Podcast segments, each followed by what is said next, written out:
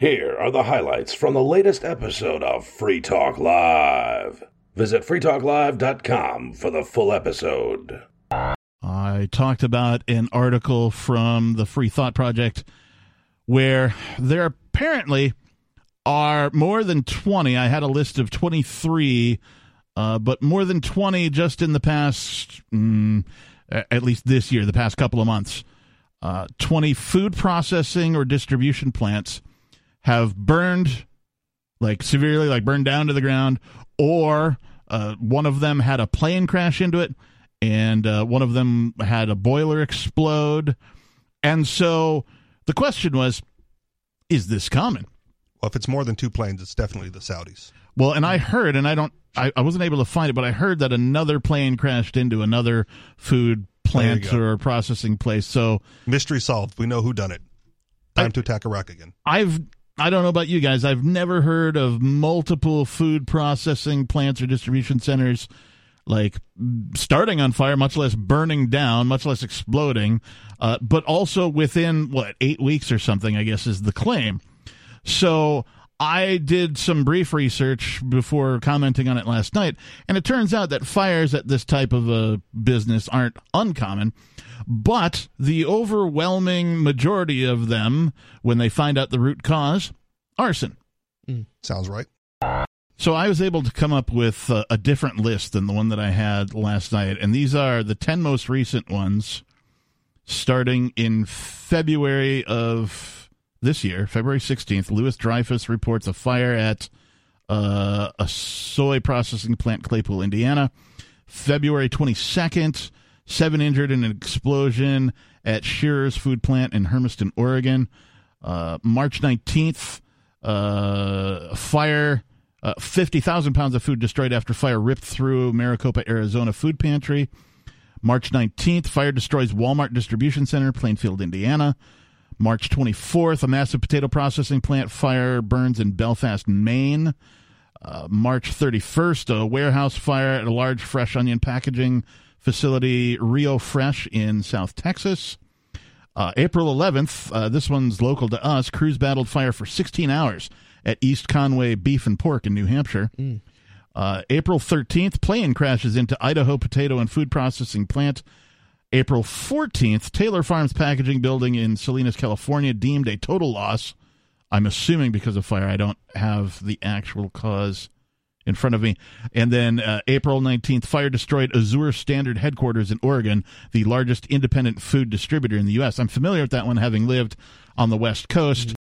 Some people hear preppers and they think of uh, what was the old uh, History Channel show, Extreme Preppers or right, whatever yeah. you know that was. Underground bunker filled uh, with food. When when I lived in the Seattle, Washington area, I had, mm, I, I will call it prep right? I had both camping gear for should I need to flee to the hills or something like that, but I also had uh, some shelter in place gear because well, I lived in an earthquake zone, mm. right? So it's smart to keep like three, a three day supply of food and water and, you know, just whatever you need to survive for three days. You know, make sure you have that available. And then if you want to, you know, prepare for a longer term event. So if you've had any reservations about preparing for such a thing, uh, you might revisit those thoughts mm. with this in mind because you're right. Regardless as to whether or not there's some kind of conspiracy going on or if it's sheer coincidence, uh, the effects are going to be the same. Mm-hmm. Folks have been predicting food shortages for quite some time, and the advent of what they call just in time distribution makes the ecosystem even more fragile to events like this. So, but cheaper on average. I, I go ahead. What, no, what do, what do you mean cheaper on average? Because the alternative to just-in-time inventory system, oh, I see, is I see. to warehouse everything. Yeah, right. And then you have to pay to warehouse everything. Yeah. And then stock that goes bad in the warehouse, guess what? That cost gets absorbed into the price you're paying at retail you also have the people that um you know they're they're like oh i'm a prepper and um basically all they have is like a couple weeks worth of food and like uh and 30 or 40,000 rounds of ammunition and they're like you know a couple hundred pounds overweight um and they've never gardened a day before in their lives and uh you know, that you have to like take into account those other things too. If you've never gardened before, even if you have a small backyard, you know, just plant a couple seeds in the ground. I I, I did it. Um, I I planted some uh, uh, pinto beans, and I figured out a lot of trial and error with it. And um, and even if you're not growing these uh, giant fields or whatever in, in your backyard, that's fine. Just getting a little bit of that experience under your belt is is definitely very very important, especially as time goes on and we continue to see uh, the elites basically try to clamp down on our throats. Yeah, and the other thing that I'll say, like some people are just maybe they're an apartment dweller or they just hate dirt or whatever, right? So Right. some people are going to be averse to gar Make sure you develop some sort of skill. Mm, uh, or some other thing that you can barter Mhm. uh, in a situation, whether it's carpentry skills, whether it's I don't know brewing, distilling, that type of a thing. I'm going to learn to be a trapper. Um, figuring out how to dry goods, right? Long term storage. I People f- will need that. I had a friend who uh, went into engineering because uh, essentially he's a prepper and he figured that uh, long term that would be a very marketable skill to have. You'll be back sometime, right? You're not going to stay in California. Oh no no no no no! All right. I Call off the rescue mission. Back like four weeks. They they took off uh, one vegan and replaced you with another.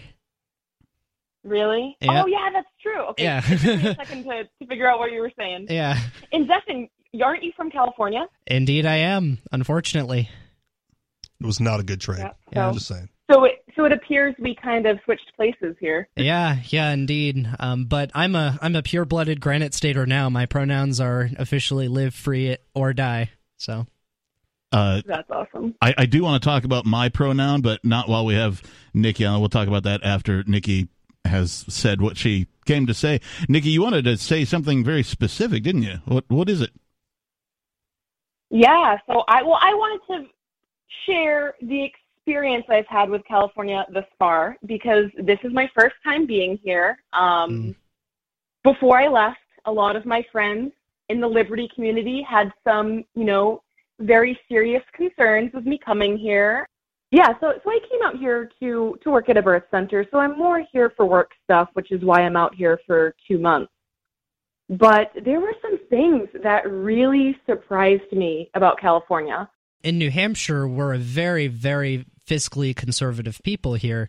Um, basically, the average New Hampshire resident is going like line by line and double checking what the New Hampshire government is doing. Meanwhile, there was a um, there was a passenger rail boondoggle project that they were trying to do that was apportioned for, I believe, about thirty five billion dollars, and over the course of twelve years, they uh, charged hundred billion dollars for it. Um, and I was telling my mom this, and and she's like, In California, right? Right, yeah. And she was like, "What? I, I didn't even know that they started uh, and and they were already a hundred billion dollars in." And so it's just not a culture of uh, you know, keeping up to uh, what the government finances do, so they can charge as much. Uh, Income tax as they want, as much sales tax as they want, and uh, if you own any property there, you know how bad the property taxes are. Everyone complains about the New Hampshire ones, but I feel like I died and went to heaven moving here. On the Um, property tax? Yes, on the property tax. Okay. And and that's not even including the fact that I don't have to pay anything in sales tax or anything in income tax. Um, so it's really just a matter of different cultures. Like like, like we were saying, day to day people uh, tend to have a common experience, but uh, as you can as you can tell there, that cashier was just very quick to just shrug it off. I mean, you know, oh, that's Yeah. that's how it is. I'm in this weird stage where it feels like I've been here for an eternity, but it also feels like I just got like I can't believe that I've already been here for a month. It feels like so strange. It's the California time warp. Yeah, that's how I felt living there, Yeah. especially when I was leading up to wanting to move. It was like I'm I'm never leaving this place. It's just it's never ending. You're like I can't believe I've been here for like 25 years Well, already. it's the it's the Hotel California. You could check out anytime you like, but you can never leave. Yeah, and you know what? Like, I totally get why people live here. It's beautiful, it's warm, you know, you got the coast, the beaches. But But it's California. there's just something Yeah, but yeah, exactly. and it's it's really made me appreciate my home. It's really made me appreciate the Northeast and New Hampshire specifically. hmm Yeah, I'm going to be visiting a, a family in August, and my wife's looking forward to it. I'm quite frankly dreading it. Um, and I have a feeling that when I'm actually there and when I realize, oh, well, I'm disarmed, I'm having to pay these 8%. Uh, uh, you, you mentioning that gave me some real PTSD. Um, Yeah, Wow. it's crazy. yeah, no, seriously. Um, and uh, it'll really give me an appreciation of uh, of being out here. So I'm sorry that you're having to go through that. I first wanted to point out what the definition of pronoun is. This is just uh, from, I think it's from dictionary.com. A word that can function by itself as a noun phrase and that refers to either the participants in the discourse, e.g., I, you, or to someone or something mentioned elsewhere in the discourse, e.g., she, it, or this. Which is why I just say proper nouns, and then you avoid this whole pronoun catastrophe. Right. Uh, and this is not an amateur noun. You know, it's not a semi pronoun, right? They're not in like the minor leagues or anything. This is a proper pronoun. It's American nouns, not the Canadian nouns, the European nouns. But also because of the creativity, um, I decided that I was going to use an abbreviation of what is, it could be one word or two words, depending on how you look at it. And it's in its non abbreviated form is a word I cannot say on radio. Ooh. However, in its abbreviated form, I can totally say it on radio. How is that even a thing? Right. So, so I know that's a big lead up to, to what it is, but my here here we are. Drum roll, please. My preferred pronoun is mofo. Oh, all okay. right. M O F O. That's M as in Michael. O F as in Frank. O. Ten thousand lakes. I was off by a factor of ten. Yep. I knew Minnesota was known for their number of lakes. I just didn't recall the actual number. So my apologies to any Minnesotans out there. Oh, you betcha, yeah. Uh, to me, uh, growing up in Wisconsin, there's not a lot of difference between the uh, Illinois, the Wisconsin, the uh, Iowa, uh, the Minnesota. That's all kind of the same accent to me. And it's almost Canadian. Uh, kind of, kind of, except there's no boot. It's not a boot. Okay. It's it's about. Okay. Right, like it's specifically pronounced in a non-Canadian way to like differentiate them. But my favorite uh, Wisconsinisms are, "Oh yeah, don't you know Dare Hay?" like Dare Hay, D E R space H E Y. Yep. Don't ask. It's just like a a way to end your your statements. You know, Richie Rich uh, had a particularly bad episode of Free Talk Live. There, hey. Oh, Wow. and it's just I don't even it doesn't really have a meaning. It's just a way to like it's almost like CB radio talk when you're like uh, uh, and blah blah blah blah blah over. Right, it's almost like that, where it's like I pass the turn to speak to you, you know. So dare hay is one of those things, um, and then don't you know? Oh yeah, don't you know? Ah, that one I've heard before. Yeah, don't. But it's like pronounced D O N C H A, Yeah. don't you? That Like- seems like a Canadian thing though, too. The headline is How Democracies Spy on Their Citizens The Inside Story of the World's Most Notorious Commercial Spyware and the Big Tech Companies Waging War Against It. This is from April 18th. The Parliament of Catalonia, the autonomous region in Spain, sits on the edge of Barcelona's old city in the remains of a fortified citadel constructed by King Philip V. That's probably the fifth. To monitor. Roman numerals, right? I'm not Roman. What do I know? Oh, okay. Right. You're the titles guy. Come on. Yeah. Uh, oh, I wonder. I wonder if I should put like an I. Mm, yeah, at the, end of first. Yeah, yeah. Anyway, uh, I'm gonna skip a bunch of this uh, because it's just really lead up to That's what I do with New York Uh, articles. yeah something about something uh, blah blah blah. In 2017, as Catalonia prepared for a referendum on independence, Spanish police arrested at least 12 separatist politicians. On the day of the referendum, which received the support of 99%, I'm sorry, 90% of voters despite low turnout, police raids of polling stations injured hundreds of civilians. Boo. Leaders of the independence movement, some of whom live in exile across Europe, now meet in private and communicate through encrypted messaging platforms.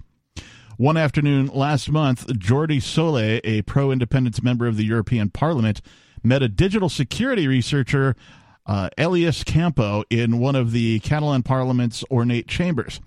Pegasus is useful for law enforcement seeking criminals or for authoritarians looking to quash dissent.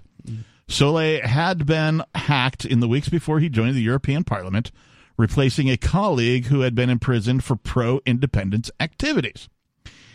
There's been a clear political and judicial persecution of people and elected representatives, so they told me, by using these dirty things, these dirty methodologies.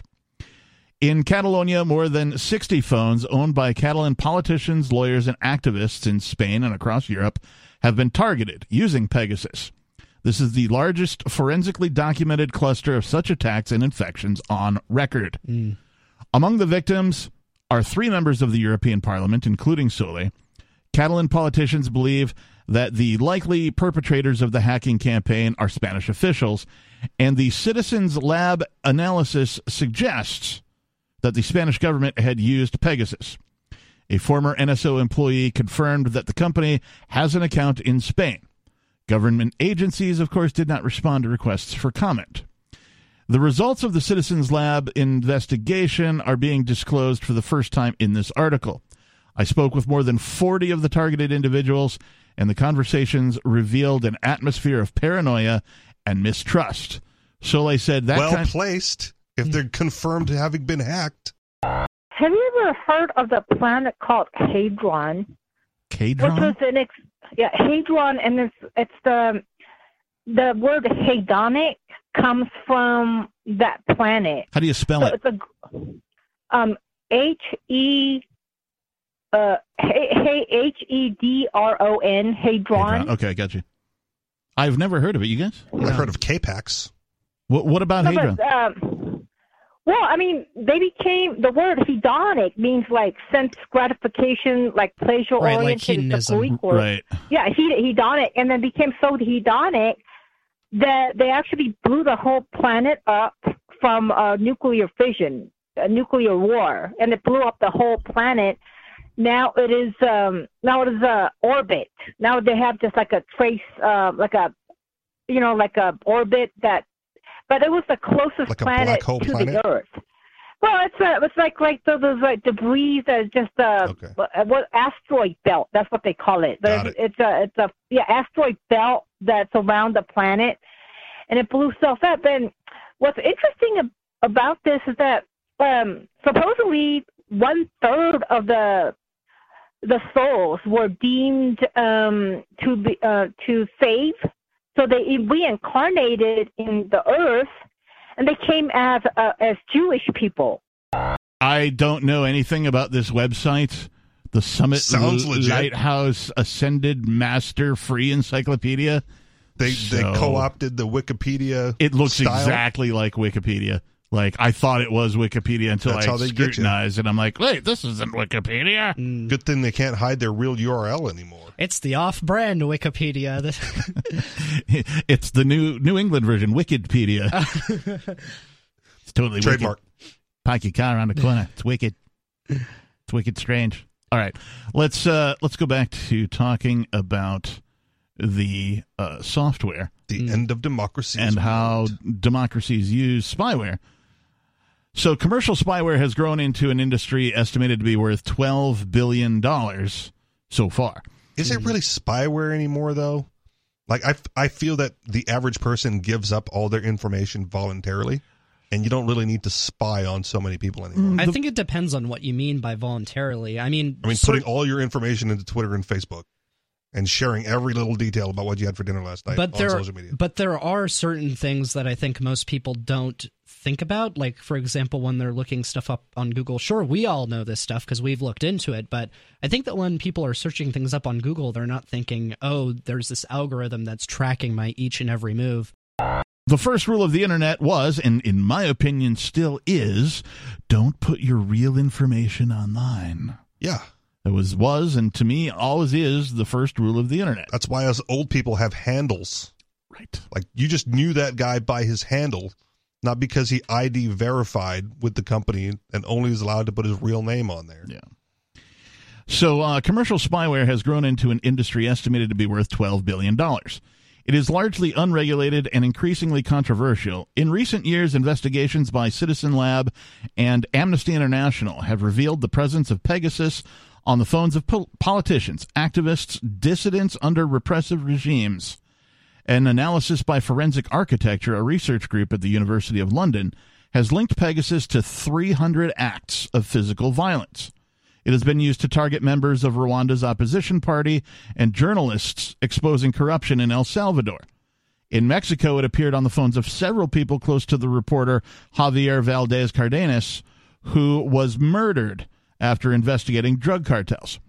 Around the time that Prince Mohammed, uh, Mohammed bin Salman of Saudi Arabia approved the murder of journalist Jamal Khashoggi, I'm not sure if Khashoggi. I'm Khashoggi, thank you a longtime critic, Pegasus was allegedly used to monitor phones belonging to Khashoggi's associates, possibly facilitating the killing. NSO Group is perhaps the most successful, controversial, and influential firm in a generation of Israeli startups that have made the country the center of the spyware industry. I first interviewed Shalev Hulio, NSO Group CEO, in 2019, and then I have had access to NSO Group's staff, offices, and technology. The company is in a state of contradiction and crisis. Its programmers speak with pride about the use of their software in criminal investigations. NSO claims that Pegasus is sold only to law enforcement and intelligence agencies, but also of the illicit thrill of compromising technology platforms. The company has been valued at more than a billion dollars. And I just want to comment on that because, like, as a guy who's done tech support, software QA, uh, and a little bit of uh, we'll call it telephony program systems programming, uh, system admin type stuff. Um, there is a thrill to be found in solving a problem, right? Mm-hmm. You encounter a thing and you figure out, or even a workaround. You're like, well, until our developers can, you know, write a patch for that, we've created this workaround for you. There's a thrill in that. What I don't get is the thrill that somebody who works for a spyware company would get on subverting somebody's freedoms. Earlier in the program, we had mentioned, uh, had mentioned the anniversary of something called the Pine Tree Riot. Right. So this year is actually the 250th anniversary of the Pine Tree Riot, and Americans for Prosperity put on a, an event today. It had a seemed like about 150 people there, quite quite a few state reps and uh, about three state senators. But So, Uh, in my mind, knowing nothing about a pine tree riot, Right. for example, I, I I think of pine trees suddenly coming to life and, like, you know, I don't know, throwing uh, Molotov cocktails and turning over police cars. Firs and, will not replace us. you know, it's they're riot. The pine trees are rioting. What what is a pine tree riot? So to give essentially uh, the Cliff Notes version of it, um, back back in the day, um, but when the New England colonies were under British control, um, the Parliament essentially made an edict uh, stating that all uh, trees that were above 24 inches were the default property of England. so all And- trees. Yeah. Well, well, no. So that's that's the thing. Uh, that and and so this law was actually not enforced, but um, because you know for whatever reason. But then as time went on, um, they they lowered the threshold to be uh, 12 inches, and so this um, historians actually say was the first spark that. Uh, began the American Revolution. Right, It- it- 1772, right, obviously, yeah. you know, everybody thinks 1776. Yeah, this um you know because the first thing that people say is the Boston massacre, right? But the but the people from the Boston massacre were actually inspired by this. And if you see uh if you see those flags that have the uh, pine tree on it, and then Yeah. underneath it says "Appeal to Heaven," when I first saw those, I thought that that was a sort of a religious reference, but um, but no, it's actually a reference to uh, to this to this event, uh, to the pine tree riot. So, how does a couple of guys beating a sheriff turn, like, how do they get the term riot involved? um, because essentially the um, the the deputy sheriff um, didn't enforce the law, basically saying like, "Oh, these people were a threat to my safety," and you know, very Ah. similar to what I we feared for my life, Yeah, I feared for my life, and so uh, the the king wasn't able to enforce his his edict. He wasn't able to get. Uh, um, to to punish these people for uh, um, and and to be fair, like just so that people have a greater picture, some people did comply, but the people that didn't comply were the ones that were actually punished the least. So, um, for every violation of the uh, um, of of that law, basically, there was a fifty pound uh, um, punishment. I'm here to talk about Bruce Fenton. Bruce, Fenton. Fenton Okay. is running for New Hampshire Senate. Uh, he believes in freedom, Bitcoin, and less government and more comic books. Nice. More you can learn books. more about him at brucefenton.com.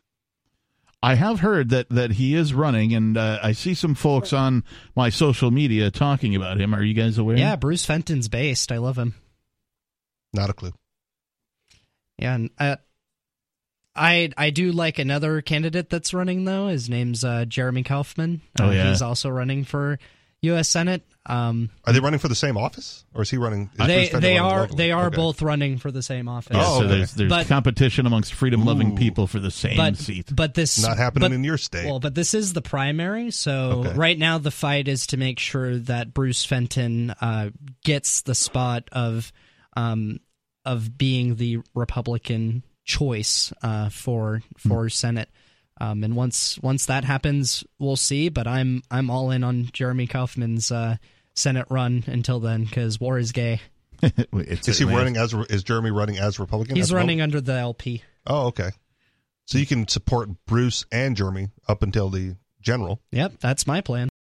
You just heard highlights from the latest episode of Free Talk Live. You can download full episodes, subscribe to our podcast, listen live, and more, all for free at freetalklive.com.